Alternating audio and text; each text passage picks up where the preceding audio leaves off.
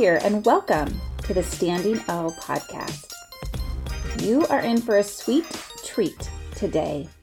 And yes, mom joke, pun intended, because my guest is the chief of cookies. Beth Shelton is the CEO of Girl Scouts of Greater Iowa, and she is truly a transformational leader. She's a culture shifter. I have been in the audience several times to hear Beth, and she describes leadership teams, and organizations needing to flow in every direction top down, bottom up, outside in, and inside out.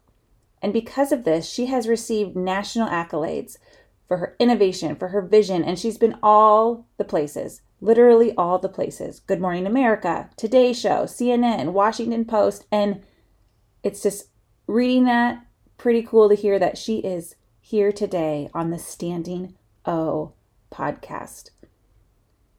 My purpose for starting the Standing O podcast has simply been to share stories, to tell the stories that everyone is playing in their head, but no one is saying aloud. And I'm so honored to share with you Beth's story.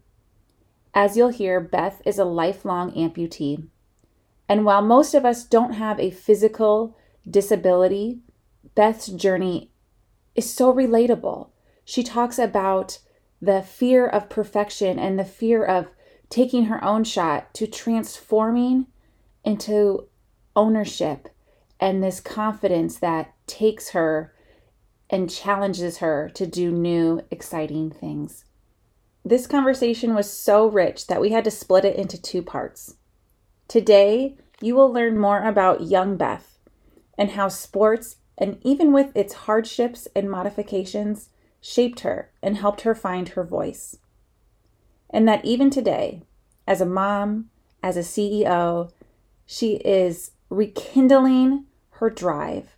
That sports, wellness, physical fitness is helping her find her voice once again. I'm so excited for you to meet my friend, Beth Shelton. Well, Beth, I'm so excited you're here. Thank you for being on the Standing O podcast. I'm so excited to be here. Thanks for having me. Of course. Okay. So I could just always just sit and listen to you because I've done it several times because you're an amazing speaker. But let's just start like, let's just start from the beginning. When Beth was a little girl, like, what were your dreams? Who did you want to be? Like, just tell us, like, take us back. Okay, great. Well, thank you for your kind words. Uh, it really is an honor to be here. And, you know, talking sports, life, resilience, hope, those are my favorite topics. So I think athletics and sports really touch touched everything in my life growing up and continue to shape so so many parts of me. So thinking back to childhood, I think I just came out, you know, with a love love for sports, and I'm sure a big part of that was having an older brother who I really um, idolized. He was two years older than me, so what he loved, I loved. We we grew up in a single parent family and didn't have a lot of money, and um, but what we did have was, you know, we had each other, we had a supportive environment, and we were just outside a lot and played a lot. So from my earliest memories my very first love of sports really came from my very first t-ball team hmm. and for those that don't know i only have one hand i was born with one hand and despite that really took a love of all games all play so when i showed up for that very first team environment you know maybe a five year old beth here showing mm-hmm. up no equipment you know one hand i had a coach that really leaned into supporting me was really proactive and said okay kid let's figure this out. And he rigged up a glove for me with Velcro and wires, and we were off to the races. And, you know, it, it really showed me that I never felt like I couldn't do it. I, I grew up in an environment where people thought as long as she's going to show up and work hard, we're here to support her. And honestly, I had very few people ever um, act differently toward me. So from an early age, I loved all things sports.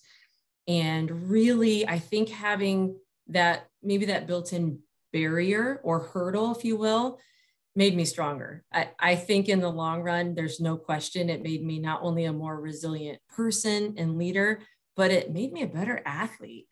Maybe it was that when you have a chip on your shoulder, and they can come in all forms. Mm-hmm. mine was physical that you could see, then you feel like you have something to prove, you know? And so I was always, as I, as I got older, the first to practice, the last to leave, putting in those extra hours. Where my real love became shaped for sports was in middle school and it was for basketball. And that's fast paced. It's uh, it's a game that I just really took to, and, and largely in part uh, because of attending the Drake Women's Basketball Camp in the summer. I mean, I'm telling you, I thought Drake women, uh, you know, Lisa Bluder and Jan Jensen, the coaches at that time in the late 80s, early 90s, I thought they walked on water. I mean, I think they still do, right? do, yeah. um, they're now over at the University of Iowa doing great things. And I still think the Drake women's program walks on water. So, but when I showed up at that camp, I was very introverted. I still am. And pretty self conscious. Middle school is a hard time uh, for a lot of people, but when you look a little bit different or have a physical difference, uh, it, it was a hard time. And they really wrapped me in love and support and encouraged me at that camp. And I came away from that camp, you know, maybe 11, 12 years old saying, I'll tell you one thing, I'm going to play basketball for Drake University. I love that. I was going to ask you, you just brought up the being self-conscious. I was going to ask, are you, was there ever a moment where you showed up to a practice or to school where, where you were like, I am different. Like, I can't do this. I am different. Everything I have to do, everybody notices me. Like, did you ever feel like you were just hiding and you didn't want to come out and bust those barriers and those hurdles? I felt that way every day. Mm-hmm. So, so despite feeling like I could accomplish and sort of knowing that in my spirit, I think I wore it more self consciously. And maybe that is part of, you know, uh, growing up and coming into your own. But I constantly felt like people were looking at me or judging me, or I wasn't a good enough teammate you know, right down to all, all the way through high school basketball, despite likely being the most accurate shooter on the team um, not the best player, but likely the most accurate shooter, uh, I would often pass the ball, right? I would often look for someone else who was open instead of taking an open shot. And of course, it just frustrated my coach to know, and he'd say, take the shot, take the shot. And I think all through school, you know, the analogy was I had a hard time taking the shot because I didn't want to disappoint. I didn't want to miss. I didn't want to let people down. And I wore that, I think, in everything I I tried to do. Mm-hmm. like that i could if i couldn't do it perfectly if i couldn't please everyone around me with the performance in some way then it wasn't good enough and i didn't you know i, I wanted to defer or or give that moment to someone else rather than the risk of trying and failing mm-hmm. yeah i i i can i can see that and i can relate to that i think a lot of people even without a physical disability can relate to that story of feeling like what happens if i'm not perfect so was there a moment for you where you were like, screw it, I'm taking a shot? Yeah, I wish that that moment had happened at a younger age because it's so freeing when you realize, and what if I do miss the shot? Guess what? Mm-hmm. Welcome to the human experience. We miss the shot all the time, you know? Um, I really started to sit in acceptance of that feeling um, once I became a college athlete and i think it's because i started to to feel like i was wearing um, the confidence of of truly being the maybe the, being the best one on the team. Now uh, i'm sorry for any spoiler alert, alerts here for listeners. I did not play basketball for drake university. I was not uh, anywhere nearly skilled enough. So what i did play is uh, division three tennis. And i i worked hard. I leaned into that. And i have a mentality that I think was the seeds of which grew as a freshman in college, which is, you know, that being the case, how shall I proceed? Look, I'm not good enough to be a division one basketball player. That being the case, what are my options? What can I do? And I was a pretty skilled tennis player. It turns out it's it's much less important to have two uh, two hands, much less important to have dexterity with tennis. And a couple of things I did that freshman year. I went and got a loan and I bought a tennis ball machine. And I stayed up every night that summer. I worked full time and I got that tennis ball machine out. I could never find anyone who wanted to go play every single night as much as I wanted to play and wanted to work on drills and wanted to. So finally, I'm like, okay, what can I do about that? I bought that tennis ball machine and I really started to um, fine tune the game, you know, my game. And so I think what happened is I started to get that confidence that I am being my very best. You know, by my sophomore year in college, I think I truly was hitting my stride on being my very best. So, despite the fact that sometimes I still missed the shot in tennis, the shots are different, you know, but I still missed the shot. I also felt the confidence that I was capable of taking the shot. And it, and sometimes you do miss, sometimes you do double fault, sometimes you do give the unforced error. But I also felt confident that I could lean into giving it my best. And I, I think that's really when that started to grow. And it's a work in progress. You know, it's a mm-hmm. work in progress that, you know, everything, what I, I don't, you know, whether it's running my first half marathon feeling like oh my gosh i can't run three miles which was you know i didn't i didn't start that until i was 30 that overwhelming feeling of that there's no way i could do that. And then but sort of saying like okay one step at a time here. What can you accomplish? What can you do um, all the way to leading leading an organization now. I can tell you that the day I got the job offer for for the job I have today, I had that moment of sort of like 12 year old Beth, like, I don't want to take the shot. what if I'm not good at it? What if I can't do this? You know? So it's, it's a work in progress, but I think that's really where it started was in college sports. Hmm. Uh, what I'm hearing in that is like this, this transition of ownership. So like high school Beth on the basketball court it's like the the the coach is the judge or the coach tells you if you're perfect or not. And then it's like beth in the driveway. At least this is what i'm picturing beth in the driveway with a tennis ball machine like whacking it against the garage door. I don't know how you did it but like there's ownership in that process.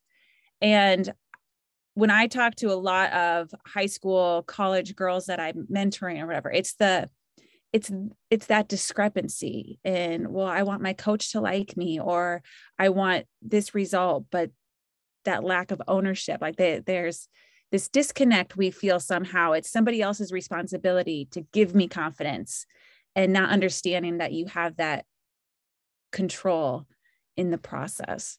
Oh that's such a great way to put that. I think there's this idea that there's these goalposts and when you allow someone else to determine what success looks like for you the goalpost is always moving. So you like you have this yardstick you know don't hand your yardstick to someone else else and then say, how do I measure up? And I do think that transfer of ownership you're talking about is really learning to say, I own the yardstick.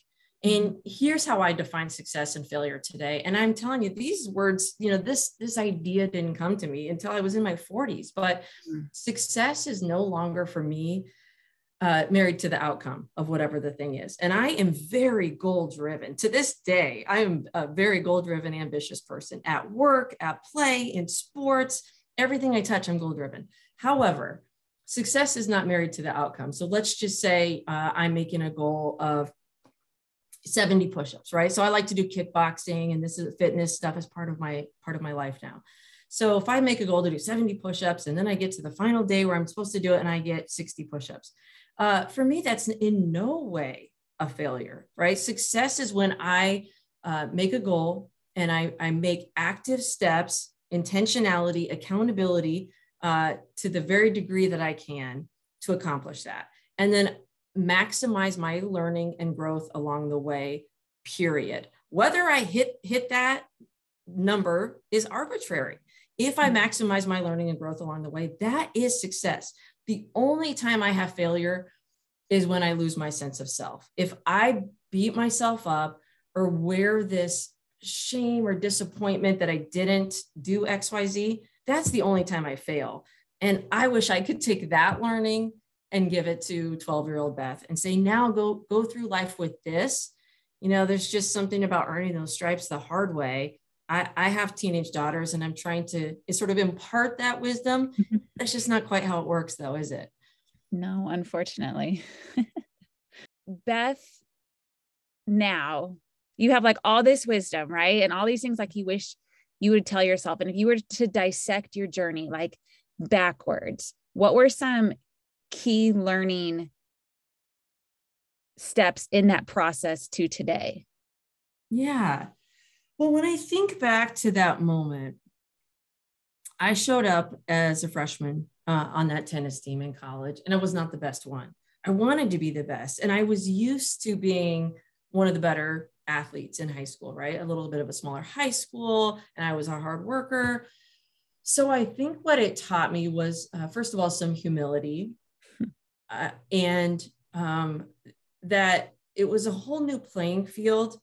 And if I wanted to be the best, and if I wanted to be my best, I had to get a little bit more intentional about about what that meant and sort of unpack that into some some steps. And I think it goes back to that sort of accountability that hmm. what piece of this can I control? I cannot control that I'm not the you know, I was not affluent. I did not grow up in an affluent household. Many college tennis players um, grew up in in settings where they had private lessons and great equipment. And i remember looking at them thinking they just look like a goddess on the court. They're in a different league than i am. Okay that being the case i can't change that right? I can't rewind my life and and have private country club tennis lessons. But what could i do? Could i could my forehand get stronger? Um, you know could i get better ball placement? Could i figure that out? And i knew that like theoretically I could if I with more practice mm-hmm. and intentionality I could. I also knew that as an 18 year old I couldn't afford private lessons even even at that time. So I think what what happened in that moment that felt like a light switch is that I do have some control over my destiny despite hurdles economic hurdles at the time and despite some physical barriers not having two hands I did know that I I could impact some areas and I would not feel maybe satisfied in my soul until I felt like I had extinguished all those possibilities. So for me that was kind of that transformative moment. And I don't know why it took until being 18 years old and faced with that particular hurdle at that particular time. Maybe part of it was the growth of going off to college where you do have those moments of uh, more autonomy, spreading your own wings a little bit more. Maybe that was part of it. Um, but I did for the really the first time feel like I am 100% in control of what happens here to the degree that I can be. I ended up being the number one player at, at my college and, and having a great experience, but I still was never the best. I never won the conference championship, right? Like it's not a fairy tale that I, I didn't go off and, and play on the professional circuit or something, right? Like I was my very best, which is to say I was the number one player at a small division three private college. And I feel fabulous about it. I don't know if there's much else I could have done to, to be a much better player. Like that is where Beth peaked. And I feel great about it. I love that story.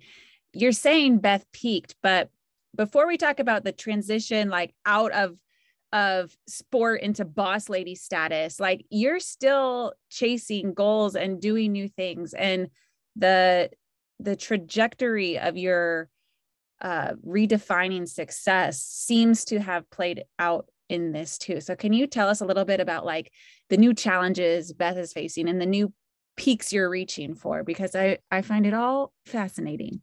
Yeah, thank you. Well, yes, that's a great point. Thank you for saying that. I maybe I should clarify, right, and say that I think that's where Beth peaked in tennis. Uh, competitive, so yeah, yeah, in competitive collegiate tennis, right? I, I'm I'm still pretty mad with like a pickleball racket, though, you know. so, um, yeah wow it's been quite a journey. And to, to sort of fast forward where we are now you know beth in her 40s leading an organization i i still have a hunger. A hunger is just part of it is just part of who i am. And what i've experienced in the past year in my life has been transformative in, in quite a few ways. But i would say my at this point of my life I have an awakened spirit for bringing out the best in my physical self, my physical body. And that's been kind of an awakening, you know, because I think in my 20s and 30s, I did what a lot of people do, and nothing wrong with that, right? I I got married, I had kids, I have, I have three children, you know, get solid footing in my workplace and my career and make changes and buy a bigger house and all these things.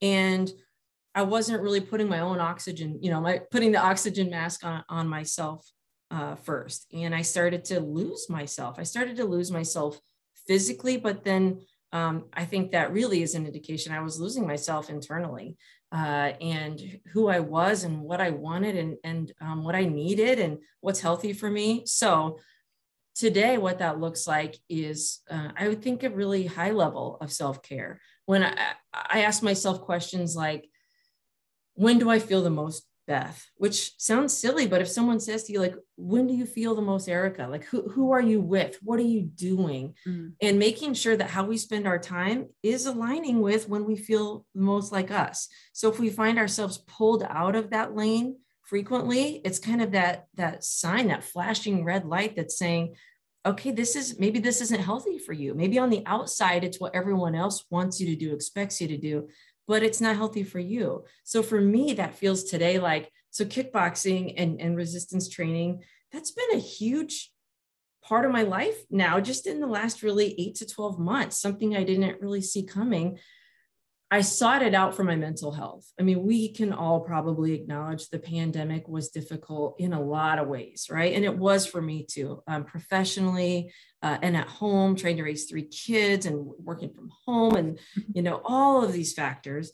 And I found myself um, struggling mentally to stay, sort of stay afloat, you know, to feel healthy. I was trying to escape, uh, and I was feeling stress, and I was feeling maybe depression and anxiety, things I had never in my life in my 40 years felt ever. So I thought, well, what, hey, that being the case, how shall I proceed? Right. What can I do about it? And I decided to, to seek some, you know, group fitness classes. And lo and behold, it's really changed my life. And it wasn't, I didn't jump right in and, and, and be a natural at this. I kind of hung my head. I walked through the doors and said, I don't, you know, only have one hand and I just want to punch a bag. I'm kind of falling apart in life here.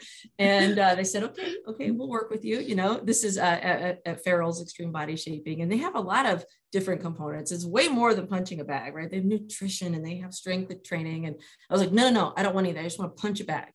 And they they sort of met me where I was, right? Uh, mm-hmm. they had the patience to meet me there, but they had the courage to not let me stay there and they mm. really helped push me. I attended those those kickboxing classes on 3 days a week for 6 months before they encouraged me to do resistance training. Now, for perspective, it's like it's like bands, right? Bands classes, right? And so you're you're pulling and lifting and uh, it takes two hands, really. It does. So I was like, no, I don't want to do it. I don't want to do it. You don't understand. I'm going to fumble around. I can't hold on to it. Everyone's going to be looking at me. I mean, look, when I say this is a journey, that sounds like 12 year old Beth that wouldn't take the shot. You know, mm-hmm. everyone's going to be looking at me. I don't want to do it. I don't want to fail. And um, one of the coaches there encouraged me and said, "You you can do this. Your your self limiting talk is not effective right now. We're going to work with you. Get in here and you can do it." And I suppose I kind of bottled up some of that life wisdom, like, well, maybe they know better than I do. I suppose I'll try. I said I will try it once. Mm-hmm. And what they had done is rigged up. It, it sounds a lot like my T-ball coach.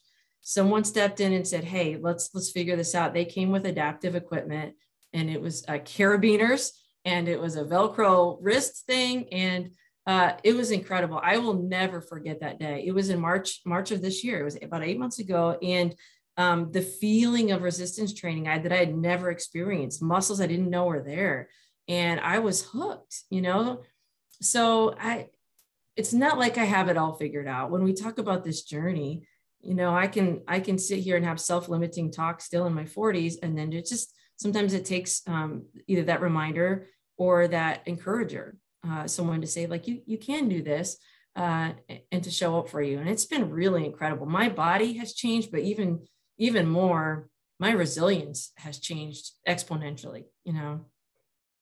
Hmm. When I hear that story, I mean, obviously, it's cool to know you and to hear that about you but i also hear it from a coach perspective and like the power in a coach being like you can do this. And not only just like telling you but finding the modifications finding the way to make you successful. That is just such that's so powerful. I just oh it gives me goosebumps. It really is. It really is impactful that they let me sit in that for just a hot minute, right? You know, or mm-hmm. six months, right? They let me sit in my space and they could see, and you're again a great coaches, they they see when you're ready or when that spark is there. And then they jump, right? Then they then they jump in and ignite. And I think that's a really great analogy. And great coaches do have the ability to do that. They somehow have the ability to bring out the very best in people to levels that we didn't think was possible.